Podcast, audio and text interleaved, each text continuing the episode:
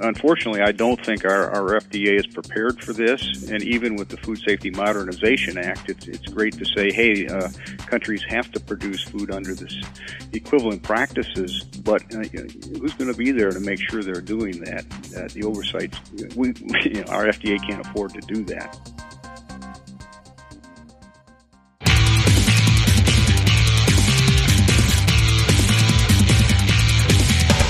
This is Lawyer to Lawyer, the award winning legal podcast with J. Craig Williams and Robert Ambrogi. West Coast meets East Coast, and yes, they are attorneys, bringing you the latest legal news and observations every week with the leading experts in the legal profession. Produced right here on the Legal Talk Network. Hello and welcome to the Lawyer to Lawyer on the Legal Talk Network. I'm Craig Williams coming to you from a gorgeous Southern California. My co host Bob Ambrogi is off this week.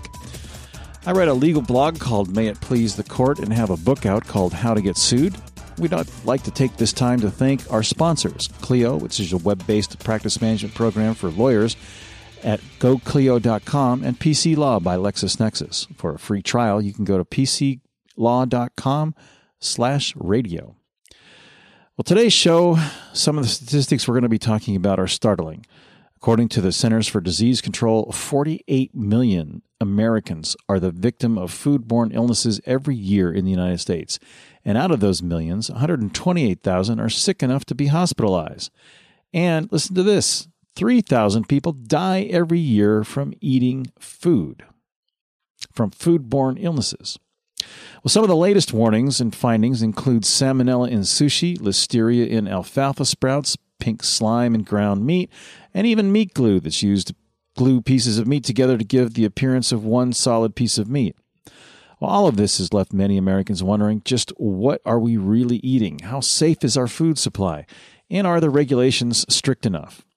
Well, today we're going to be focusing on food safety and the lawyer to lawyer, so let's get our discussion started with our experts. First up is Dr. Michael Doyle from the University of Georgia College of Agriculture and Environmental Sciences. Dr. Doyle is the university's director of the Center for Food Safety. His research centers around food microbiology and focuses on bacterial foodborne pathogens. Welcome to Lawyer to Lawyer, Michael. It's a pleasure to be with you. And our next guest is an accomplished attorney and national expert in food safety. William Marler is the managing partner of Marler Clark, the food safety law firm. Bill has represented thousands of individuals in claims against food companies whose contaminated products have caused life altering injuries and, in case, some cases, even death.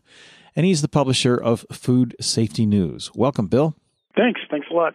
Well, Bill, as I introduced this subject today, we talked about some of or introduced some of the recent warnings. Can you give us on some of the dangerous and recent warnings and recalls we've been hearing about?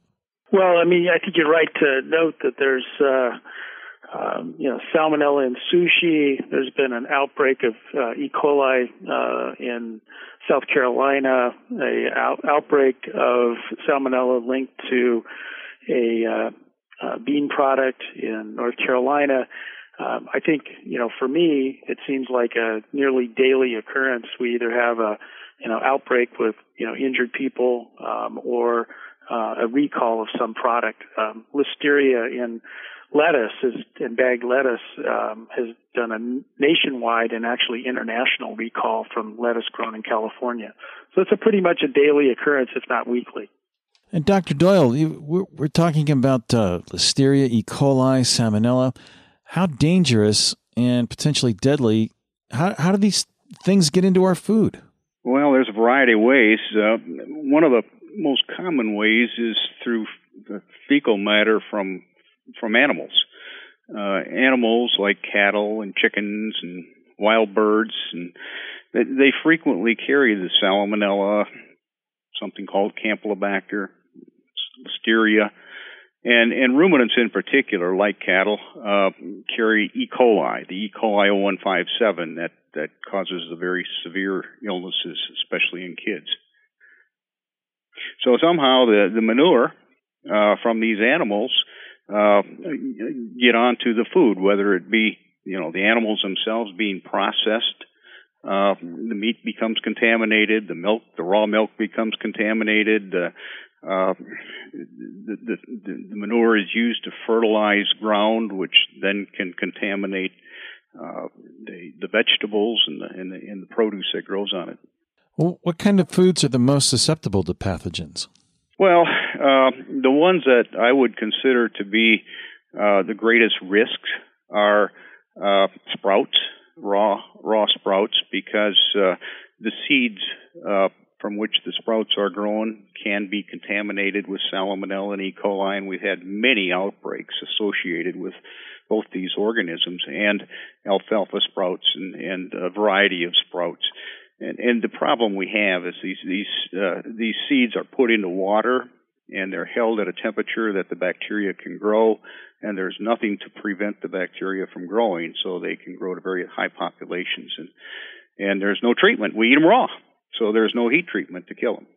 And, and, um, and Bill, Bill, should we be taking some of these foods off the list of foods we eat? Well, I have. I'm, you know, and uh, Michael's right. I mean, there there are. I think there are certain foods that are just you know inherently more risky than others. Um, you know, sprouts is certainly the thing that you know I counsel you know everybody who listens just simply not to eat. Um, you know, one of the largest and uh, deadliest uh, foodborne illness outbreaks occurred just about a year ago in Germany, where um, you know almost 5,000 people got sick, 50 people died, and 900 plus people developed acute kidney failure, and it was linked to sprouts. Uh, uh, sprouted at a, a small uh, facility in Germany. Um, there, you know, there are other problematic products, uh, in my view, like raw milk, which is sort of having a, a an odd resurgence here in the last several years, and we're seeing, you know, uh, you know, literally, you know, an outbreak once a week uh, linked to raw milk. Presently, there are four children on life support uh, in a Portland area hospital linked to consuming raw milk, and they were hit by E. coli 015787.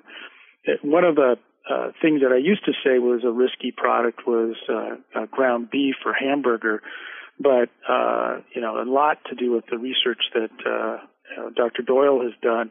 Um, you know the meat industry has done a really remarkable job over the last decade. Uh, you know making hamburger you know safer, uh, not completely safe, but certainly safer. And you know I would take it off one of those higher risk products um, that I probably had on, you know, a decade ago. Well, Mike, do you think the inspectors are out there doing their jobs, or how does this stuff slip by? Well, the, the inspectors can't, with their with their eyes, see these harmful bacteria, so it's not possible for them to to to inspect the the bacteria away. Um, and it's only meat, poultry, and, and processed eggs that that have uh, uh, USDA full-time inspection. Uh, the FDA regulated products uh, they don't have that type of inspection. What are what are FDA regulated products? Everything but uh, meat, poultry, and processed eggs. So all the other foods out there, seafood and and processed foods. So none of those are being inspected. Well, they they are inspected, but they're not inspected daily or while the while the meat is being processed. Uh, they're inspected uh, maybe every three to five years or ten years, depending on what type of processing plant it is. You know, a good example of that is the uh, listeria outbreak uh, that occurred in cantaloupe grown in Colorado um, in uh, October, September, September, October of last year that sickened 146, uh, killed uh, 36 people. Uh, the you know the biggest death toll in a foodborne illness uh, outbreak in nearly 100 years. Uh, that plant had never been inspected by anybody, local, state, or federal agency ever. And, you know, that's part of the problem is, is that, you know, we have, you know, FDA has responsibility for about 80% of the food supply, both interior in the United States and also for imports. Yet, you know, they have a really, really, really small budget when it comes to, you know, uh, inspections. And it's, uh, you know, it's becoming much more of a problem. And and the imports and the import side, uh, usually about one to two percent of the, food coming in is actually inspected, and and about half percent or less is actually tested. So. Uh, the FDA just doesn't have the the resources that the USDA does to do the inspections that might be needed. Well, we do have the Food Safety and Modernization Act uh, last year in 2011. Bill, is that working? Is it a success? Is it failing? What's the deal with it? Well, um, you, know, uh, that was a bill that has been was perking in the Senate and the House, uh, you know, really since you know the 1990s, and you know started to move in 2006. Was passed by the House in 2009, and finally by the Senate 2010, and then signed by the President. The problem, frankly, with it, and, and, and it was a pretty comprehensive overhaul of uh, FDA rules and regulations um, and certainly laid out an incredible roadmap that I think in the long run uh, will have benefits. The, the problem is is that there was no funding mechanism attached to it at all, and um, you know therein lies the problem. You're asking, you know, the FDA to do more, but not giving them the resources to do it. And in fact, uh, there are some parts of the the, the new Food Safety Modernization Act that are mandatory, specifically with respect to putting more resources into imports. Uh, those are mandatory, and the FDA's got to move things in that direction, which means they're going to move things away from you know U.S. production, which frankly still makes up the bulk of our outbreaks and the bulk of our food production. Well, given that you know most of us are, are on the practical side of this, where we're you know we eat the food and we sometimes get sick, we sometimes don't. How is it that you can tell that you're sick from food, Mike? Do you have any kind of classic symptoms that people develop, and how do you tell it's part of a food outbreak? Well, the symptoms can vary depending on what the bacterium or, or uh, toxin is that causes the problem. Uh, uh, with, with salmonella, for example, it's typically uh, diarrhea, sometimes vomiting and a fever.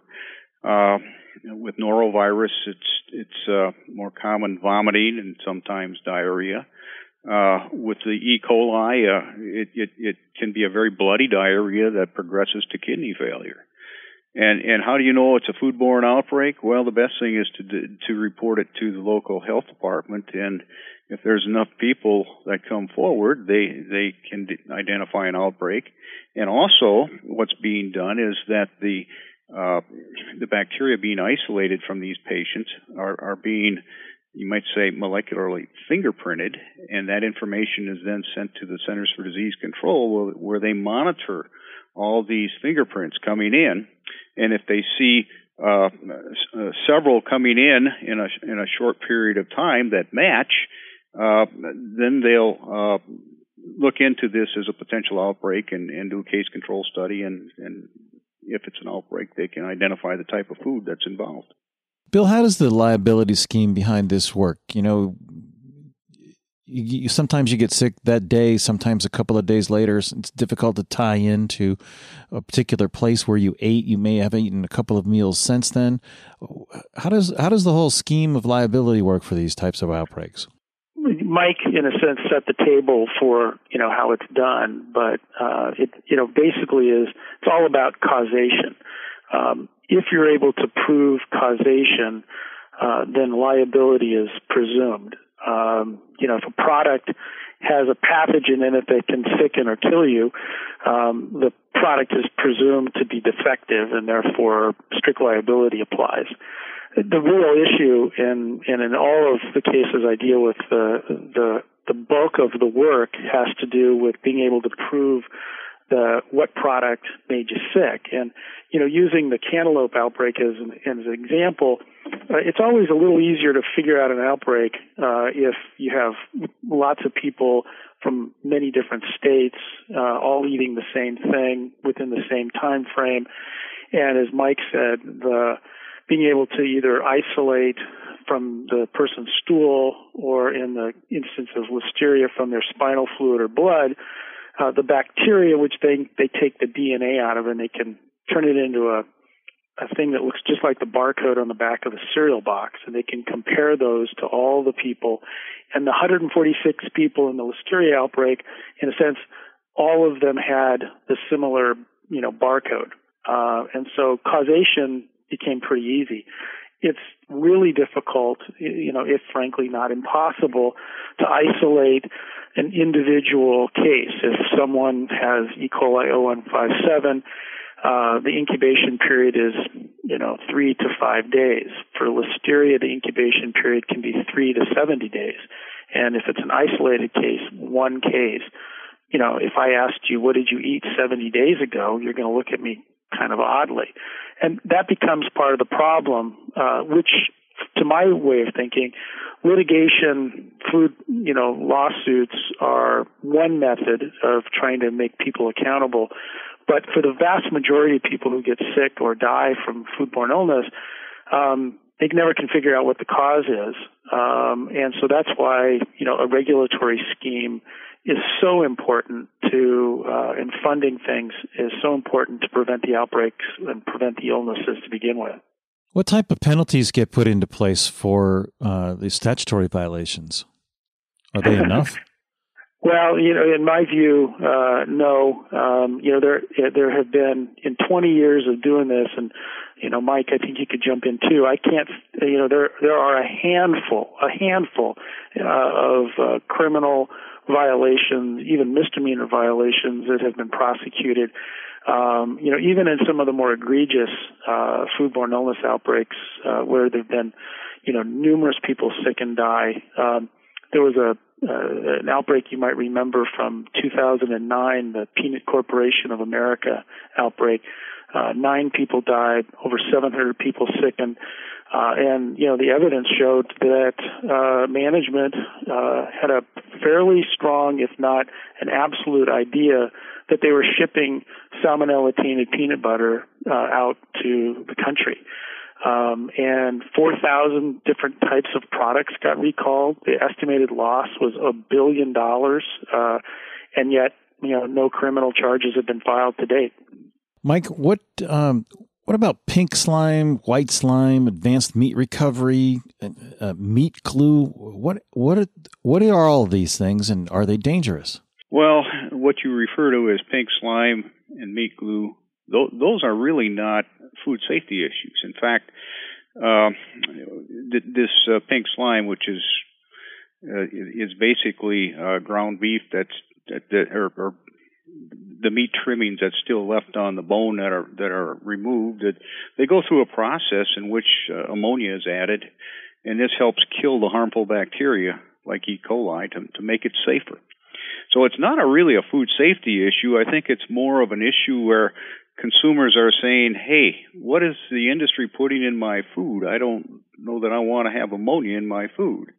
And with meat glue, well, basically what that is is a, a company maybe taking the trimmings off of a prime piece of meat, which is still, you know, a, a very good cut of meat, but they're putting it putting these these trimmings back together with something called transglutaminase. It's a an enzyme that's found in blood. That it's it, it like clots blood, I guess you'd say, and so it kind of glues the meat back together, and it looks like a prime piece of meat and and it, it, it, consumers look at that and say, well, that's kind of deceptive. You know, if I'm paying for a prime piece of meat, this is uh, this is meat that's been trimmed away from a prime piece of meat and put back together. So that's not a food safety issue either.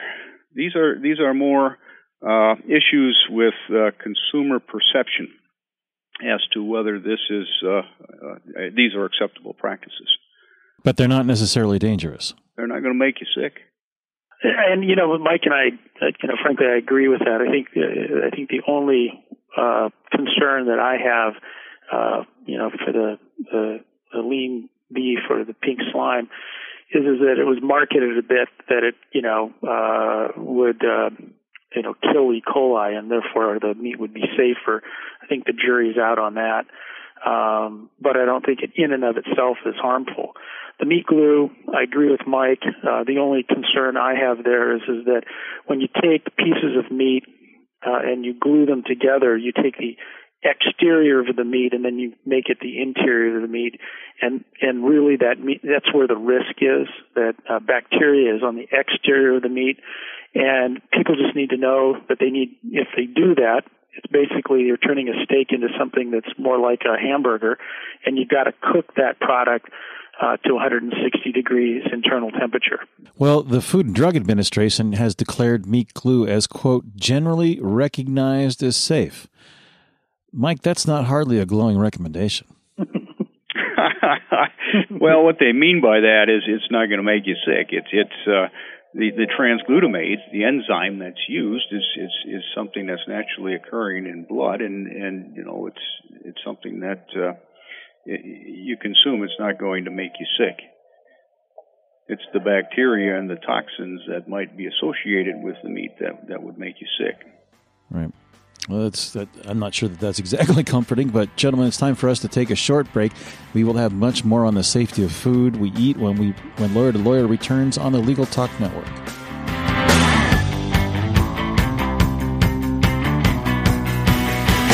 Hi, my name is Kate Kenny from Legal Talk Network, and I'm joined by Jack Newton, president of Clio. Jack takes a look at the process of moving to the cloud. Now, how long does it take to move to the cloud, and is it a difficult process? No, I, with most cloud computing providers, moving uh, your data into the cloud is something that takes just minutes, not hours or days to do.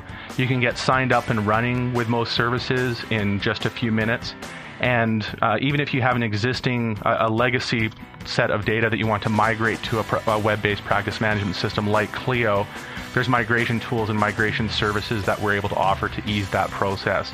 So most firms can be up and running to the cloud in less than in the cloud in less than five minutes and can have their data imported uh, in a matter of hours or days. We've been talking to Jack Newton, president of Clio. Thank you so much, Jack. Thank you. And if you'd like to get more information on Clio, feel free to visit www.goclio.com. That's G O C L I O.com.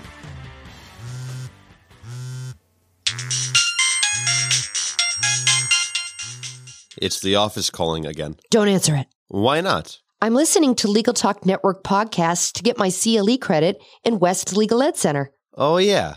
I need to do that too. Where do I find them? It's easy. Just go to LegalTalkNetwork.com and pick a program for CLE, click on it, and start listening.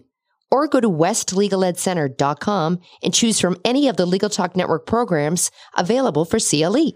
That's perfect. The office can wait. Tired of all the headaches of running your law firm? Want to spend your time doing what really matters? Then you need PC Law. PC Law from LexisNexis is the legal industry's best selling matter, billing, and accounting software. It has never been easier to manage your law firm and serve your clients. Get back to doing what matters to you. For a free trial, go to pclaw.com slash radio. That's pclaw.com slash radio or call us at 800 685 2161 today. We're glad you're listening to Legal Talk Network. Check us out on Facebook, Twitter, and LinkedIn too. You can advertise with us at Legal Talk Network and have your own commercial play in this podcast. Just give us a call anytime at 781 551 9960 or shoot us an email at admin at LegalTalkNetwork.com.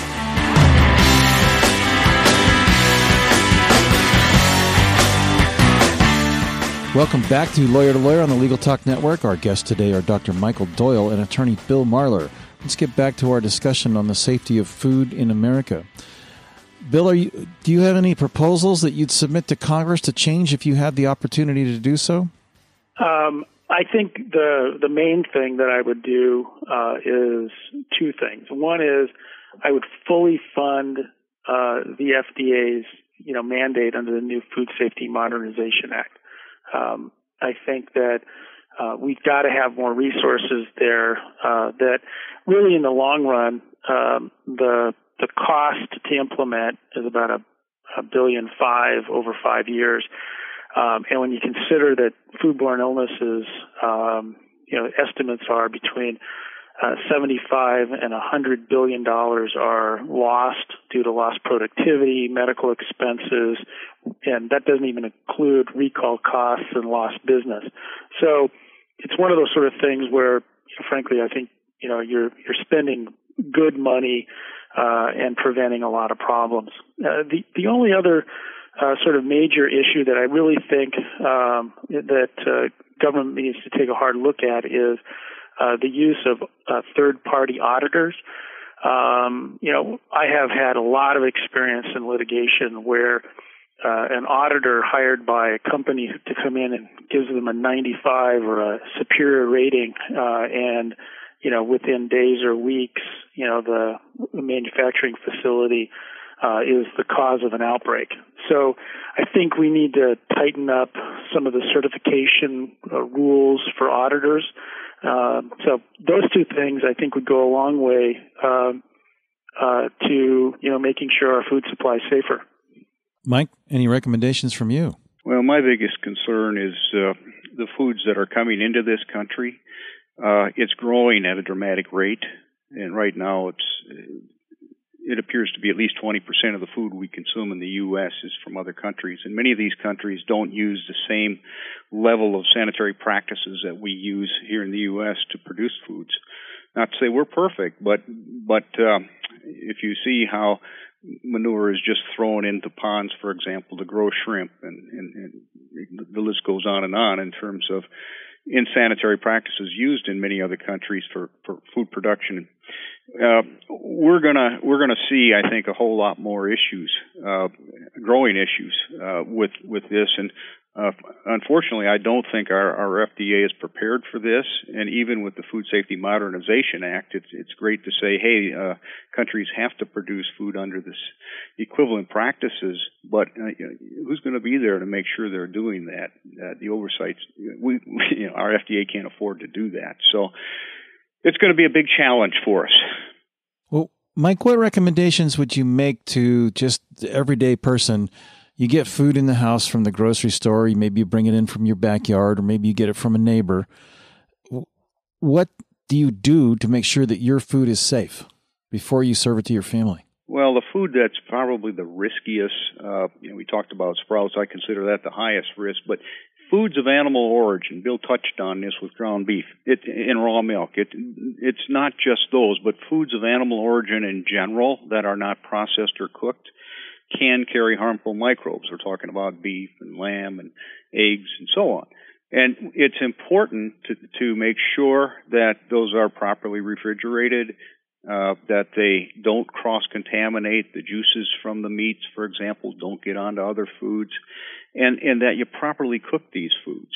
You, uh, in general, 160 degrees should kill salmonella and, and, and, and E. coli. Um, but but it's good food handling practices that will help uh, mitigate these types of problems. And Bill, what about uh, being prophylactic about what you eat? I mean, do, do, we really need to get to the point where we start keeping food diaries?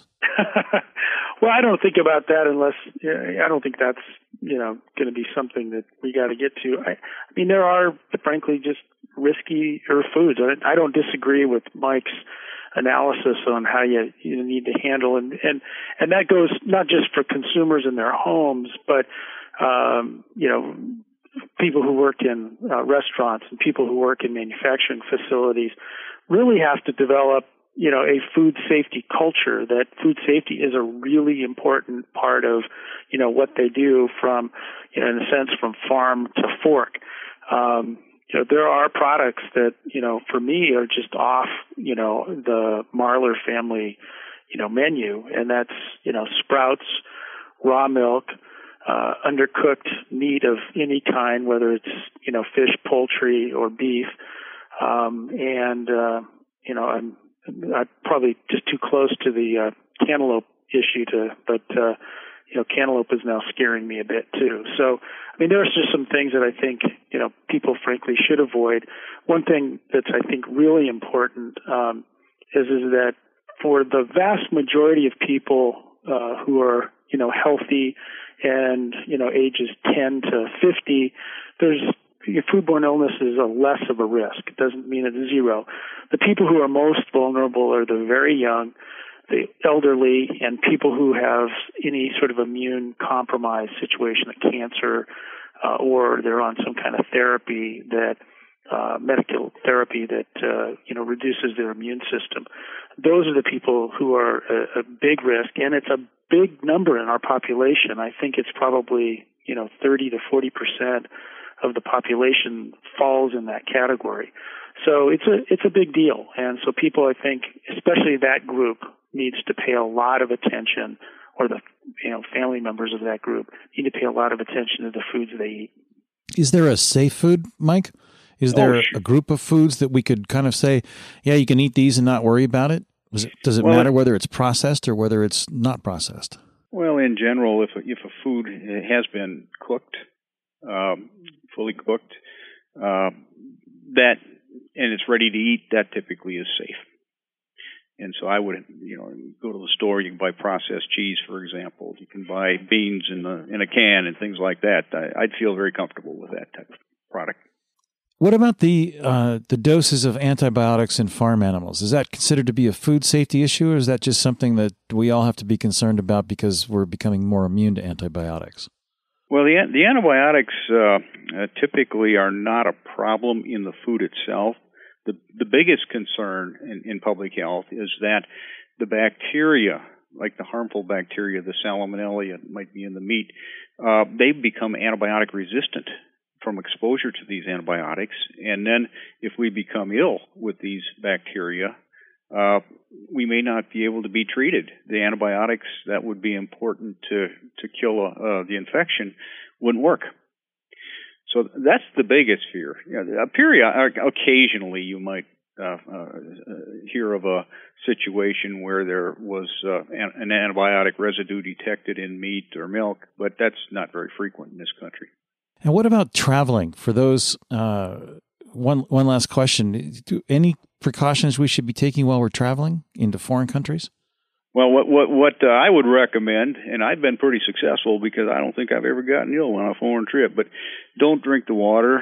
Uh, uh, drink uh, drink purified water or uh, coffee or, or or soda pop. But water is is typically a, a, an issue. Um, and and raw raw uh, fruits and vegetables, stay away from those as well because uh, they they can frequently be contaminated with harmful microbes. Eat cooked food. If it's uh, some something you can peel, like a banana, uh, that's that's usually safe. Uh, be sure to wash your hands uh, in between, though. All right. Well, gentlemen, we're just about at the end of our program, and it's time to wrap up with your final thoughts and your contact information. So, Bill, I'll throw it over to you first. Um, I guess my final uh, thoughts are I, I really want to thank you for having uh, us on, especially uh, Mike. Uh, he's uh, you know been around the block on food safety for a long time, and it was great that you had him on. I think he gives a great perspective. Um, you know, final thoughts. Frankly, I think you know we just you know we as citizens you know, really need to, you know, pay attention and urge our, you know, uh, representatives, Congress members, and senators you know, to really get serious about uh, funding and therefore, you know, frankly, us paying for through our tax dollars, you know, really fully funding, you know, the FDA's mandate.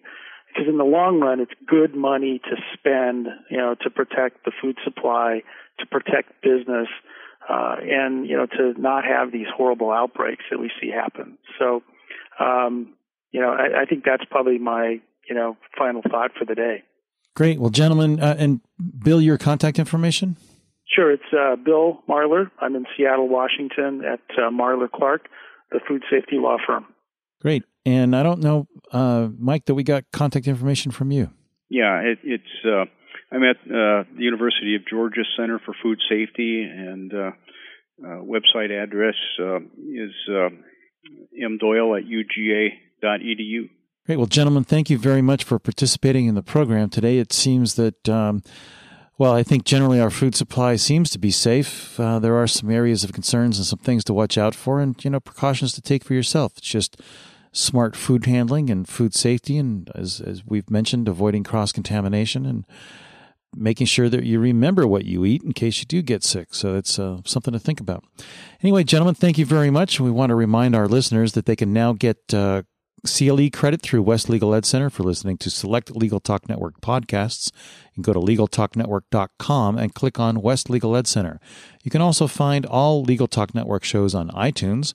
We have an Android app now where you can access all Legal Talk Network shows on your phone. We hope to have an iPhone app shortly. So check it out. Go to LegalTalkNetwork.com. We'll be back again next week with another great legal topic. So when you want legal, think lawyer to lawyer. We'll see you then. The views expressed by the participants of this program are their own and do not represent the views of, nor are they endorsed by, Legal Talk Network, its officers, directors, employees, agents, representatives, shareholders, and subsidiaries. None of the content should be considered legal advice. As always, consult a lawyer. Thanks for listening to Lawyer to Lawyer with J. Craig Williams and Robert Ambrogi. Every week, a new legal topic that you won't want to miss. We hope you'll listen again and check out our other shows on the Legal Talk Network.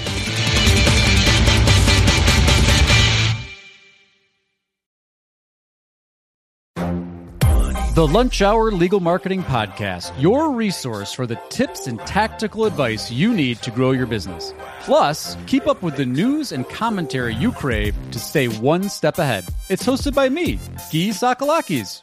And me, Conrad Saam. Every other week, we break down the issues holding back your marketing strategy and talk about the changes you need to be prepared for. Check out the Lunch Hour Legal Marketing Podcast wherever you get your podcasts or on YouTube.